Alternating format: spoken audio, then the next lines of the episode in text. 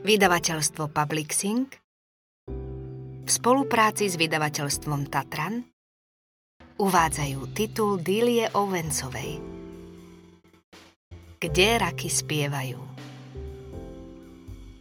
Audioknihu číta Táňa Pauhofová. Preložila Mariana Bachledová. Verše prebásnila Barbara Vinceová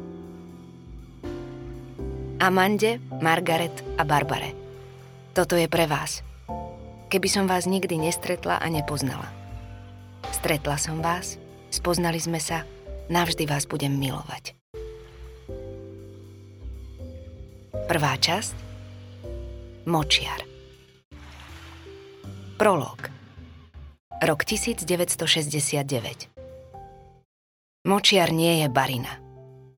Močiar je plný svetla, Tráva tam rastie rovno z vody a voda prúdi k nebu. Potôčiky si pomaly tečú a nesú gulu slnka do mora proti gagotu tisícov snežných husí. Hoci dlhonohé vtáky vyzerajú, ako by nevedeli lietať, vzlietajú s nečakaným pôvabom. Miestami sa močiar stáva skutočnou barinou. V lepkavom vlhkom lese číha bahno.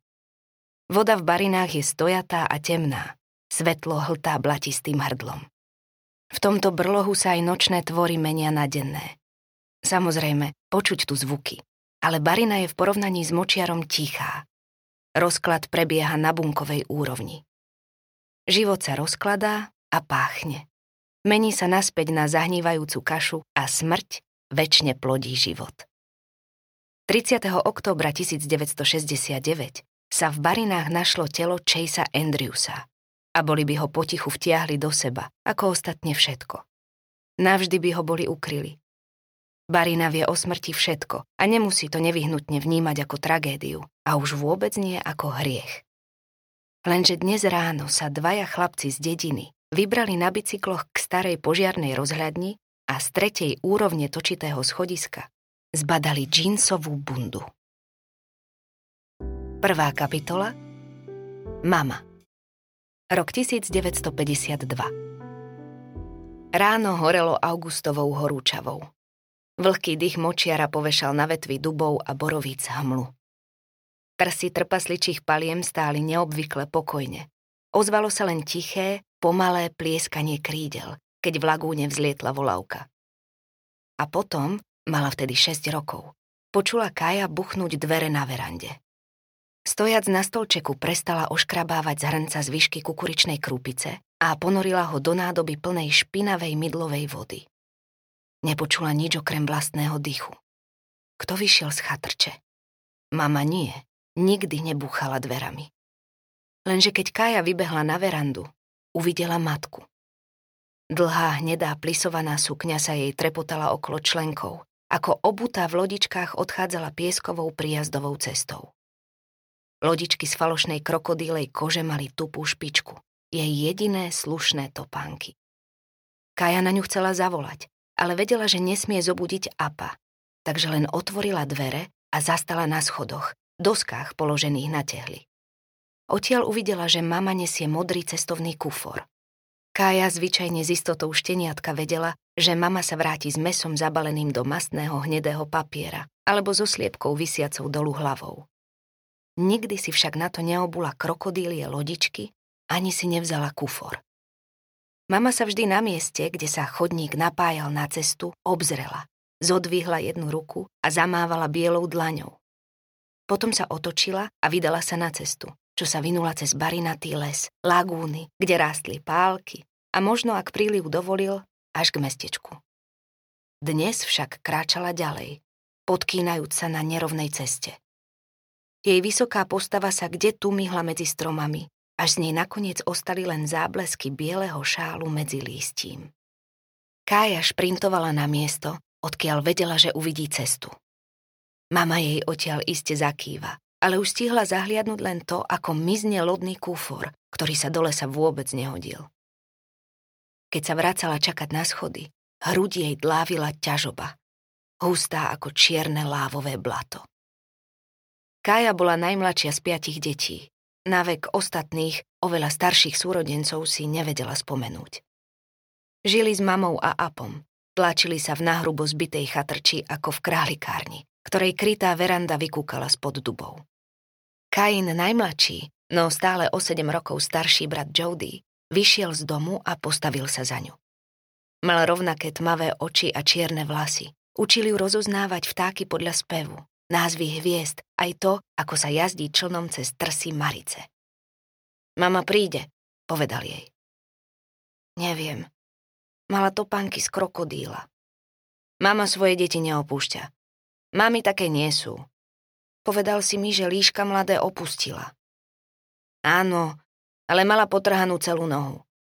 Keby sa snažila nakrmiť seba aj líšťatá, všetci by zahynuli od hladu. Bolo pre ňu lepšie nechať ich tak, dať sa do poriadku a vrhnúť ďalšie, o ktoré sa už dokáže postarať. Mama nehľaduje. Vráti sa. Jody vôbec necítil istotu, za to Kai hovoril. So stiahnutým hrdlom zašepkala. Ale mama niesla ten modrý kufor, ako keby niekam išla. Chatrč čupela oproti trpasličím palmám. Ťahali sa od piesčiny až k náhrdelníku zelených lagún v diálke a ešte ďalej k močiarom. Míle trávy takej drsnej, že prežila aj v slanej vode, len kde tu pretínali vetrom pokrútené stromy. Chatrč z oboch strán obklopoval dubový les a chránil aj najbližšiu lagúnu s hladinou neustále rozčerenou rozmanitým životom. Od mora pomedzi stromy vanul slaný vzduch a zneli piesne čajok. Spôsob privlastňovania pôdy sa od 16. storočia veľmi nezmenil. Sídla roztrúsené v močiaroch nikde oficiálne nefigurovali. Odpadlíkom hranice určovala tu zátoka tam zase kmeň mŕtvého duba. Človek si v barine nepostaví palmový prístrešok, ak nie je na úteku alebo na konci vlastnej cesty. Močiar chránilo členité pobrežie a prví objavitelia ho nazvali cintorínom Atlantiku. Pretože búrlivé prílivy, zúrivý vietor a plitké piesčiny rozbíjali lode o pobrežie zeme, čo sa neskôr stala Severnou Karolínou, ako by boli z papiera. V denníku jedného námorníka sa písalo Plavili sme sa okolo pobrežia, ale nedokázali sme sa priblížiť. Dostihla nás prudká búrka. Prinútila nás vrátiť sa na more, zachrániť seba i loď a unášal nás rýchly, silný prúd. Zem tvorili močiare a bariny a tak sme sa vrátili k lodi. Odradí to všetkých, ktorí by sa v tých končinách chceli usídliť. Kto hľadal serióznu zem, išiel ďalej. Neslávne známy močiar sa stal sieťou. Chytala sa doň zmes vzbúrených námorníkov, vyhnancov, dlžníkov, utečencov pred vojnou, daňami i zákonom. Koho nezabila malária ani barina, splynul s lesným ľudom mnohých rás a kultúr a každý z nich by za pár dolárov zoťal celé míle lesa. Ako riečne potkany, aj oni mali svoje teritorium ale stávalo sa, že jedného dňa museli zmiznúť v húštine či barine. O 200 rokov neskôr sa k ním pridali čierni utečenci, otroci, čo domočiarov utiekli, ale aj oslobodení otroci, ktorí sa utrápení a bez peňazí po vodnej krajine trúsili len preto, že nič iné im neostávalo. Možno to nebola vľúdna krajina, ale nebola ani chudobná. Zem i voda sa hemžili vrstvami života. Hmírilo sa to tam piesočnými krabmi a v blate rakmi, vodným vtáctvom, rybami, krevetami, ústricami, dobre živenými srnami i bucľatými husami. Kto sa nebojí vyhrabať si večeru, hľadovať nebude. Písal sa rok 1952 a niektoré pozemky si už storočia privlastňovali ľudia, o ktorých neestvovala nikde žiadna zmienka a vzájomne nemali nič spoločné.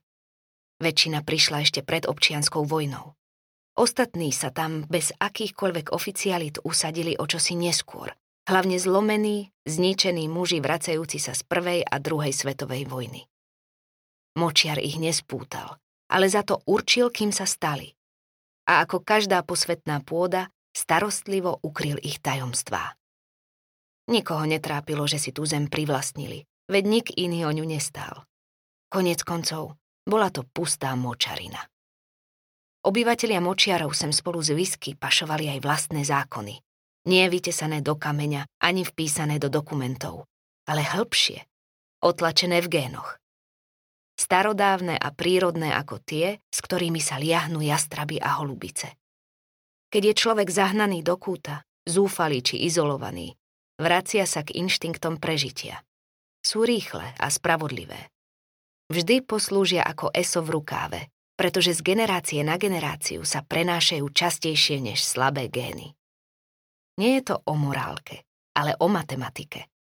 Holubice sa medzi sebou bijú rovnako často ako jastraby. Mama sa v ten deň nevrátila.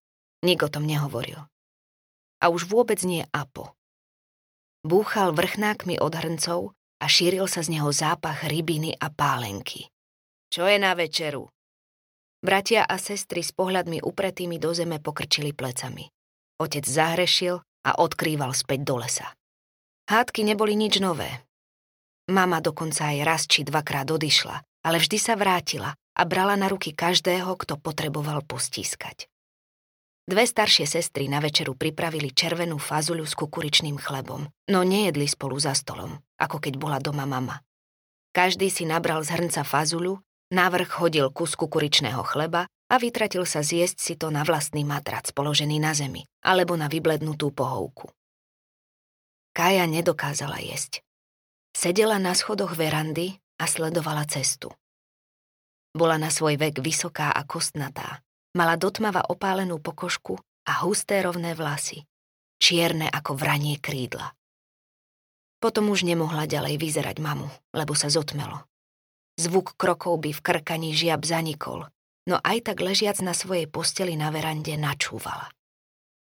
Ešte ráno sa zobudila na praskot škvariacej sa masti na železnej panvici a závany vône koláčikov hnednúcich v sporáku na drevo. Natiahla si nohavice na traky a ponáhľala sa do kuchyne pripraviť taniere a vidličky. Povyberať z kukuričnej krupice drobné chrobáčiky. Mama ju väčšinou na úsvite so širokým úsmevom objala. Dobré ránko, dievčatko moje šikovné. A pustili sa do povinností ako do tanca. Mama niekedy spievala ľudové pesničky a recitovala detské riekanky. Išlo vajce na vandrovku. Alebo sa s Kájou roztancovala na jitterbug chodidlami udierajúc do preglejkovej podlahy, až kým sa nevybili baterky v rádiu, takže hralo, ako by si samo pre seba pospevovalo na dne súda. Inokedy Kai mama ráno hovorila dospelácké veci a ona im nerozumela. Ale pochopila, že mama tie slová musí vypovedať. Tak ich popri prikladaní dreva do sporáka vpíjala cez pokožku. Prikyvovala, ako by rozumela. Potom nastal zhon Všetkých bolo treba pobudiť a nakrmiť. A pa nebolo. Mal len dva módy. Ticho a krik. Keď prespal ráno, prípadne sa vôbec nevrátil domov, všetkým to vyhovovalo. Lenže dnes ráno mama mlčala. Úsmev jej zmizol, oči mala červené. Uviazala si bielu šatku na pirátsky spôsob, nízko do čela. Lenže aj tak jej vykúkal okraj fialovo-žltej modriny. Hneď po ranejkách si zbalila niekoľko osobných vecí do veľkého kufra a vybrala sa na cestu. Ešte ani riadne bol umytý. Na druhý deň ráno sa Kaja opäť vrátila na svoj post na schodoch. Tmavými očami prevrtavala cestu ako tunel čakajúci na vlak. Močiar zahalila hmla, držala sa tak nízko, že sa mekým spodkom dotýkala bahna. Kaja bubnovala bosými prstami a chytala mravcolevy na stebielka trávy. No šesťročné dieťa dlho neobsedí a tak onedlho zmizla na pličinu, ktorú za prílivu zalievalo more a blato vydávalo mľaskavé zvuky, keď z neho vyťahovala chodidlá. Kvokla si k sladkovodnému jazierku a pozorovala, ako sa pomedzi slnko a tiene myhajú čereble. Od trpasličích paliem na ňu zavolal Jody. Uprene na ňo pozrela, možno nesie správy. Lenže z pohybu, akým sa nenútene predieral pomedzi veľké ostré listy, Vedela, že mama sa domov nevrátila. Chceš sa hrať na objaviteľov? Opýtal sa jej. Povedal si, že už si príliš veľký, aby si sa hral na javiteľov. Ale to som len tak. Na to sa nedá byť starý. Chytám ťa! Rozbehli sa po piesčine, cez les a k pláži. Skvikla, keď ju chytil a smiala sa, až kým neprišli k rozložitému dubu, rozprestierajúcemu obrovské ramená ponad piesok. Jody so starším bratom Marfom kedysi na strome zbili z dosák pevnosť a rozhľadňu. Medzi tým sa však takmer rozpadla Väčšina z nich už na hrdzavých klincoch len tak vysela. Ak ju tam bratia pustili, tak len ako svoju otrokyňu, lebo im doniesla teplé keksíky ukradnuté mame rovno z plechu. Lenže dnes jej Jody povedal Môžeš byť kapitánka. Kaja pravou rukou zavelila do útoku. Vyžeňme španielákov! Odlomili si konáre ako meče a s krikom nimi v snahe bodnúť nepriateľa šermovali húštinou. Potom sa jej hra zunovala. Podišla k machom zarastenému pňu a posadila sa. Potichu si prisadol. Chcel jej povedať čosi, čím by jej pozornosť od mamy odviedol, ale slová neprichádzali. A tak sedeli a pozorovali tiene korčuliarok. Keď sa Kaja vrátila, opäť sa posadila na schody. Dlho čakala. Hľadela na koniec cesty, no nerozplakala sa. Tvár nehybná, pery stiahnuté do úzkej čiary pod hľadajúcimi očami. Lenže mama neprišla ani v ten deň. Druhá kapitola Jody Rok 1952 V priebehu niekoľkých týždňov po maminom odchode sa vytratili aj Kain, najstarší brat a dve sestry, ako by nasledovali jej príklad. Už mali dosť apovej rozúrenej červenej tváre a toho, ako krik za každým prerástol do buchnátov a úderov z pagruky. Jeden po druhom zmizli. Aj tak už boli takmer dospelí. A neskôr, rovnako ako zabudla, koľko mali rokov, nevedela si spomenúť ani na ich ozajstné mená. Pamätala si len toľko, že ich volali Missy, Marv a Mandy. Na svojom matraci na verande si Kaja našla malú kôpku ponožiek od cestier. Jedného rána už zo súrodencov ostal iba Jody a Kája sa zobudila na cinkanie riadu a vôňu horúcej masti. Utekala do kuchyne v domnení, že mama sa vrátila a vypráža kukuričné pampuchy alebo lievance. Ale našla len Jodyho, ako pri sporáku na drevo mieša kukuričnú krupicu. Usmiala sa, aby zakryla sklamanie. On ju potľapkal po hlave a jemne jej naznačil, aby bola ticho. Ak nezobudia apa, Možno sa najedia v pokoji. Jody nevedel, ako sa robia pagáče. A nemali ani slaninu, tak uvaril kukuričnú krupicu a praženicu na masti. Sadli si k stolu a potichu si vymieniali usmievavé pohľady. Rýchlo umili riad a vybehli z chatrček močiaru, chlapec na čele. Lenže to už za nimi s krikom krýval Apo. Bol nemožne chudý, Zdalo sa, že na ňo poriadne nepôsobí gravitácia a každú chvíľu sa začne klátiť. Stoličky mal žlté ako starý pes. Kaja vzhliadla na Jodyho. Môžeme újsť. Skrieme sa tam, kde je mach. To nič. To bude dobré, odvetil. Neskôr za sumraku Jody našiel Kaju na pláži hľadieť na more. Keď vedľa nej zastal, nepozrela na ňo. Pohľad ďalej upierala na rozvírené vlny. Podľa toho, ako rozprával, vedela, že ho Apo udrel do tváre. Musím ísť, Kaja. Už tu nedokážem žiť. Už, už sa k nemu chcela otočiť, no neurobila to. Chcela ho poprosiť, aby ju s Apom nenechával, ale slová sa jej v hrdle zasekli. Keď budeš staršia, pochopíš to, povedal jej. Kája túžila zvolať, že možno je malá, ale nie hlúpa. Vedela, že to pre Apa všetci odišli a nerozumela, prečo ju so sebou nik nevzal. Aj ona rozmýšľala, že odíde, ale nemala peniaze na autobus ani kam ísť. Kaja, počúvaj. Dávaj si pozor. Ak sa tu niekto ukáže, nechoď do domu. Tam ťa chytia. Utekaj hlboko do močiarov, skry sa v kríkoch. A vždy za sebou zametaj stopy. Učil som ťa ako. Aj Apovi sa vieš skryť. Keď stále mlčala, rozlúčil sa s ňou a odišiel po pláži smerom k lesu. Keď vošiel medzi stromy, konečne sa za ním otočila a sledovala ho, ako odchádza. Toto vajce na vandrovku nešlo, povedala vlnám. Konečne precitla a rozbehla sa k chatrči. Kričala jeho meno do chodby, ale Jodyho veci boli preč. Postel na zemi vyzlečená. Zvalila sa na jeho matrac a sledovala, ako po stene plinie zvyšok dňa. Svetlo sa po západe slnka ešte chvíľu držalo, Zhromaždilo sa v izbe a hrboľaté postele a kopy oblečenia na okamih farbami a tvarmi v rozmanitosti prekonali i stromy tam vonku. Prekvapil ju celkom pozemský pocit. Tríznivý hlad. Vybrala sa do kuchyne a zastala vo dverách. Po celý jej život tú miestnosť vyhrieval chlieb v peci, varené masľové fazulky a bublajúca rybia polievka. Teraz však ostala zatuchnutá tichá a tmavá. Kto navarí? Opýtala sa nahlas. Rovno sa mohla opýtať, kto zatancuje. Zapálila sviečku, prehrnula horúci popol v sporáku na drevo a vložila podpalok. Stláčala mechy, kým sa oheň rozhorel, potom vložila viac dreva. Chladnička slúžila ako skrinka. V okolí chatrče elektriny nebolo. Dvierka boli pootvorené aby cirkuloval vzduch. Podopierala ich mucholapka. Napriek tomu každú škáročku vyplňali čierno-zelené žilky plesne z vlhkosti. Vytiahla z výšky a povedala si Hodím kukuričnú krupicu do sadla a zohrejem to. Čo aj spravila a svoj výtvor zjedla rovno z hrnca. Pričom z okna vyzerala apa. Lenže neprišiel. Keď nakoniec chatrč osvetlila prvá štvrtina mesiaca Vliezla do svojej postele na verande, ktorá sa skladala z hrboľatého matraca na zemi a ozajstnej plachty pokrytej drobnými modrými ružičkami, čo mama kúpila v garážovom výpredaji. Poprvýkrát v živote ju čakala noc o samote. Najskôr si každú chvíľu sadala a vyzerala von.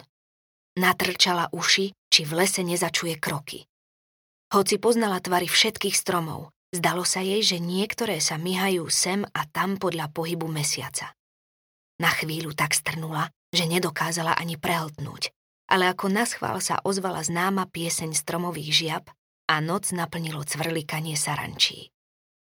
To ju upokojilo viac než stará detská riekanka o troch slepých myšiach. Tma sladkasto páchla zemitým dychom žiab a salamandier, ktoré úspešne prežili ďalší rozpálený deň. Močiar si pritiahol nízko sa držiacu hmlu bližšie a Kaja zaspala. Apo sa tri dni nevrátil. Kaja si na raňajky, obed aj večeru varila okrúhlicovú vňať z maminej záhradky. Išla pozrieť do kurína, či nenájde vajcia, ale našla ho prázdny. Ani sliepky, ani vajcia. Kuracie hovienka, presne to ste! Chystala sa o sliepky postarať, odkedy mama odišla, ale vlastne toho veľa neurobila. Krdel strakatých sliepok utiekol a kvokal si kde si na stromoch v diálke. Bude im musieť natrúsiť kukuričnej krupice, či ich nepriláka späť. Na štvrtý deň večer sa zjavil Apo s fľašou a rozcapil sa na posteľ. Keď ráno vošiel do kuchyne, zvolal Kde sú všetci? Neviem, odpovedala mu. Ani na ňo nepozrela. Malé štenia nevie nič, lebo je padavka. Je mi to platné jak kancový bradavka. Kája ticho vyklzla z dverí na verande, lenže keď na pláži hľadala mušle, zacítila dym. Pozrela hore a zbadala od chatrče letieť pierko. Rozbehla sa, čo jej nohy stačili. Predrala sa stromami a na dvore uvidela blčať vatru. A pohádzal do ohňa mamine obrazy, šaty a knihy. Nie, zvreskla Kája. Nevenoval jej pozornosť. Namiesto toho na hromadu prihodil staré rádio na baterky. Tvár a paže ju pálili, keď sa natiahla za obrazmi, ale horúčava ju donútila ustúpiť. Ponáhľala sa k chatrči zabrániť otcovi, aby sa vrátil po ďalšie veci a stretli sa im pohľady. Zdvihol na Káju ruku, ale ani sa nepohla. Odrazu sa otočil a odkrýval k člnu. Kája klesla na schody a sledovala, ako sa mamine akvarely močiara menia na tlejúci popol. Sedela tam až do súmraku, až sa všetky gombíky rozžiarili ako jantár a spomienky na to, ako s mamou tancovali jitterbug, rozstavili plamene. Ďalšie dni sa Kája učila z cudzích chýb a možno ešte viac sa o živote s ním naučila od čereblí. Drž sa mu z cesty, nech ťa nevidí, Neustále sa pohybuj medzi slnkom a tieňom. Vstávala a odchádzala z domu skôr, než vstal. Žila v lese a pri vode, Potom doťapkala domov, aby sa vyspala na verande, tak blízko močiara, ako sa len dalo.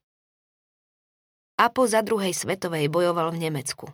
Stehennú kosť mu roztrieštil šrapnel a to bola posledná vec, za ktorú na ňo mohli byť hrdí. Každý týždeň mu chodili dávky pre invalidov, jediný zdroj ich príjmu. Týždeň po Jodyho odchode sa chladnička vyprázdnila a neostala už ani okrúhlica. Keď Kája v pondelok prišla do kuchyne, otec jej ukázal na pokrkvaný dolár a zo pár mincí na stole. Za toto máš šlichtu na týždeň. Nikto ti nič nedaruje, povedal jej. Všetko niečo stojí. Za tieto peniaze sa musíš postarať o chyžu, zohnať drevo a vyrajbať prádlo. Kája prvýkrát išla sama do dediny Barklikov. Išlo vajce do obchodu. Vliekla sa hlbokým pieskom a čiernym bahnom 4 míle, až kým sa pred ňou nezatrblietala zátoka s dedinou na pobreží. Obklopovali ju močiare. Slaný opar sa miešal s hmlou od oceánu, ktorý sa na konci Main Street búril na vrchole prílivu. Močiare a more spolu dedinu oddelovali od zvyšku sveta. Jediným spojením medzi nimi bola biedna jednoprúdová cesta do mesta, posiata výmoľmi a prasklinami. Dedina mala dve ulice. Main Street s radom obchodov viedla popri oceáne od potravín Piggly Wiggly na jednom konci k predajni Western Auto na druhom a reštauráciou uprostred. Medzi nimi boli zamiešané centový obchod Ukresa, katalógový obchodný dom Pennies, pekáreň Parkers a obu Buster Brown. Vedľa Piggly Wiggly stála piváreň Dog Gone ktorá ponúkala pečené párky, ostré čili a fritované krevety podávané v papierových lodičkách. Nepovažovalo sa za vhodné, aby tam vstupovali dámy či deti, ale v stene vybúrali okienko, kde si aj oni mohli priamo z ulice kúpiť párok v rožku či nehykolu. Farební nesmeli použiť dvere ani okno. Druhá ulica, Broad Street, viedla od starej diálnice smerom k oceánu, kde sa pripájala na Main Street. Jedinou kryžovatkou v mestečku bolo miesto, kde sa pretínali ulice Main, Broad a Atlantický oceán. Obchody netvorili jeden neprerušovaný rad, ako je to vo väčšine iných miest. Delili ich neveľké parcely zarastené uniolou a trpasličími palmami, ako by sa tam do rána prikradol močiar. 200 rokov ostrého slaného vetra zafarbilo cédrové šindle do hrdzava a okenné rámy, väčšinou natreté na bielo alebo na modro, sa lúpali a praskali. Vo všeobecnosti sa zdalo, ako by dedinu unavili hádky s prírodnými živlami a tak zvesila plecia. Meský prístav ovešaný roztrapkanými povrazmi a starými pelikánmi trčal do malej zátoky a nehybná voda za pokojného počasia odrážala červené a žlté farby člnov lovcov kreviet.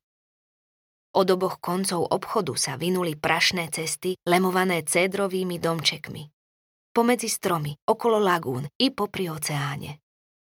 Barkley Cove bolo mestečko doslova na vode, roztrúsené pomedzi ústia rieky a trstie ako volavčie hniezdo, čo uchytil vietor.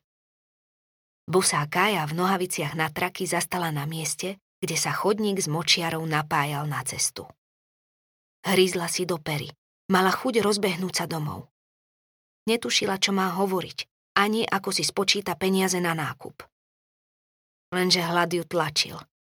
Prinútil ju so sklonenou hlavou vykročiť na Main Street a zamieriť po rozpadávajúcom sa trávou zarastenom chodníku k Piggly Wiggly. Kúsok pred centovým obchodom u kresa za sebou postrehla pohyb a len tak tak stihla odskočiť pred troma očosi staršími chlapcami na bicykloch. Ten na čele sa za ňou so smiechom obzrel a takmer zrazil ženu, čo práve vychádzala z obchodu. Chase Andrews! Okamžite poď sem, všetci traja! Pár metrov ešte pedálovali, potom si to však rozmysleli a vrátili sa k žene, slečne Pensy Priceovej, predavačke z galantérie. Jej rodina kedysi vlastnila najväčšiu farmu na okraji Močiara a hoci ju už dávno museli predať, stále sa držala úlohy snobskej statkárky. Nebolo to ľahké, keďže bývala v maličkom bytíku nad reštauráciou. Slečna Pensy zvyčajne nosila klobúky v tvare hodvábnych turbanov. Dnes mala rúžový, ktorý jej ladil s červeným rúžom na perách a farbou na lícach. Vynadala im. Požalujem na vás mamám, alebo radšej otcom. Ako sa tu preháňate, že ste ma skoro zrazili? Čo na to povieš, Chase? Mal najelegantnejší bicykel s červeným sedadlom s pochromovanými riadidlami. Prepáčte, slečna Pensy, nevideli sme vás cez tamto dievča. Ozval sa opálený tmavovlasý Chase. Ukázal na Kaju, ktorá ešte stále stála polovicou tela v Mirtovom kríku. A čo s ňou? Nikdy sa za svoje hriechy nevyhováraj na iných ani na takú močiarnu spodinu. Teraz to chlapci musíte odčiniť. Tam ide slečna Arialová s nákupom. Chodte jej pomôcť odniesť ho do auta. A zakasajte si košele.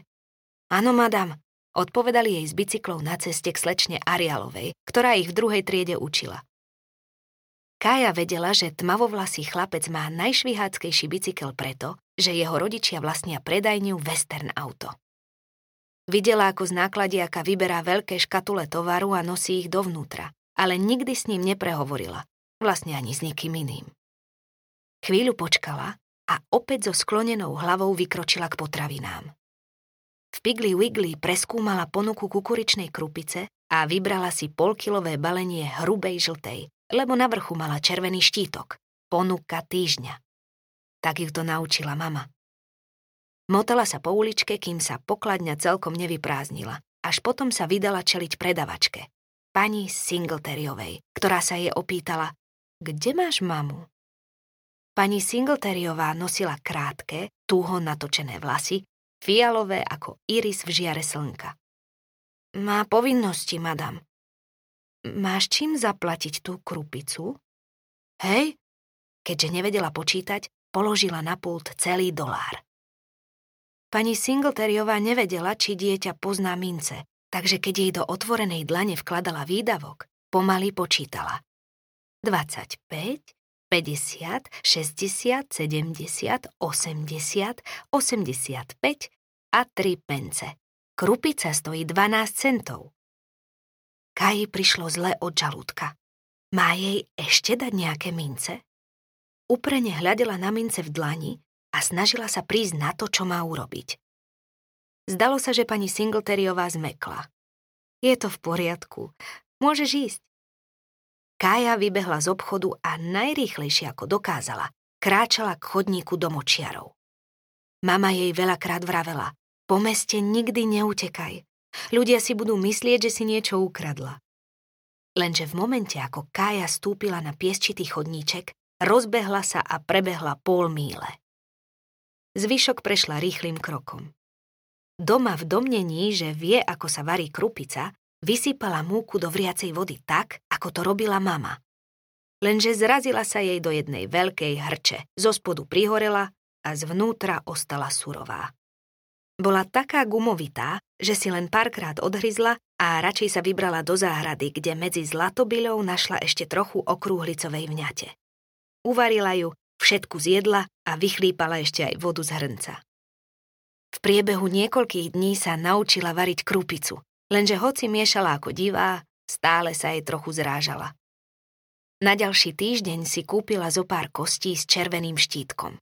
Pridala kukuričnú krupicu a kel a uvarila si kašu, ktorá chutila celkom dobre. Kája s mamou často prala, takže vedela ako lúhovým mydlom drhnúť šaty na rumpli pod pumpou na dvore. Otcové nohavice na traky boli mokré, také ťažké, že ich malými rúčkami nevládala vyžmýkať a nedočiahla ich ani zavesiť na šnúru. Tak ich len premočené zavesila na trpasličiu palmu na okraji lesa. S otcom sa vzájomne vyhýbali. Žili v jednej chatrči každý sám a niekedy sa nevideli celé dni. Takmer sa nerozprávali. Upratovala po oboch ako skutočná malá žena. Nevedela variť natoľko, aby nakrmila aj jeho, ale väčšinou aj tak nebol doma. Ustielala mu, zametala a umývala riad.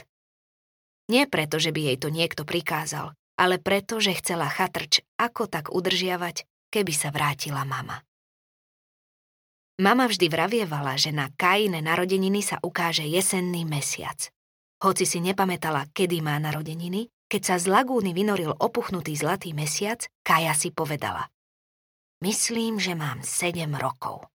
Otec nič nepovedal a žiadnu tortu nedostala. Nepovedal nič ani o tom, že by mala ísť do školy. Sama o tejto záležitosti veľa nevedela a bála sa ho na to opýtať. Mama však na jej narodeniny iste príde, takže keď nastal posledný spln pred jesennou rovnodennosťou, v kalikových šatách ju vyzerala na príjazdovej ceste. Kája sa ju snažila vôľou donútiť, aby sa objavila v dlhej sukni a krokodílých topánkach. Keď nikto neprišiel, vzala hrniec krupice a vybrala sa cez les k pobrežiu. Priložila si dlane z boku k ústam, zaklonila hlavu a zavolala Kiu, kiu! Na oblohe sa zjavili strieborné bodky, zodvihli sa z pláže a vyleteli z príboja. Už idú. Neviem ani spočítať, koľko je tu čajok, povedala si. Škriekajúce vtáky vírili a vrhali sa strmhlau dolu. Vznášali sa jej okolo tváre a keď im hádzala krupicu, sadali na zem. Nakoniec stíchli, začali si uhládzať pierka a ona si sadla s nohami zloženými nabok. Jedna veľká čajka sa usalašila v piesku vedľa kaje. Dnes mám narodeniny, povedala vtákovi.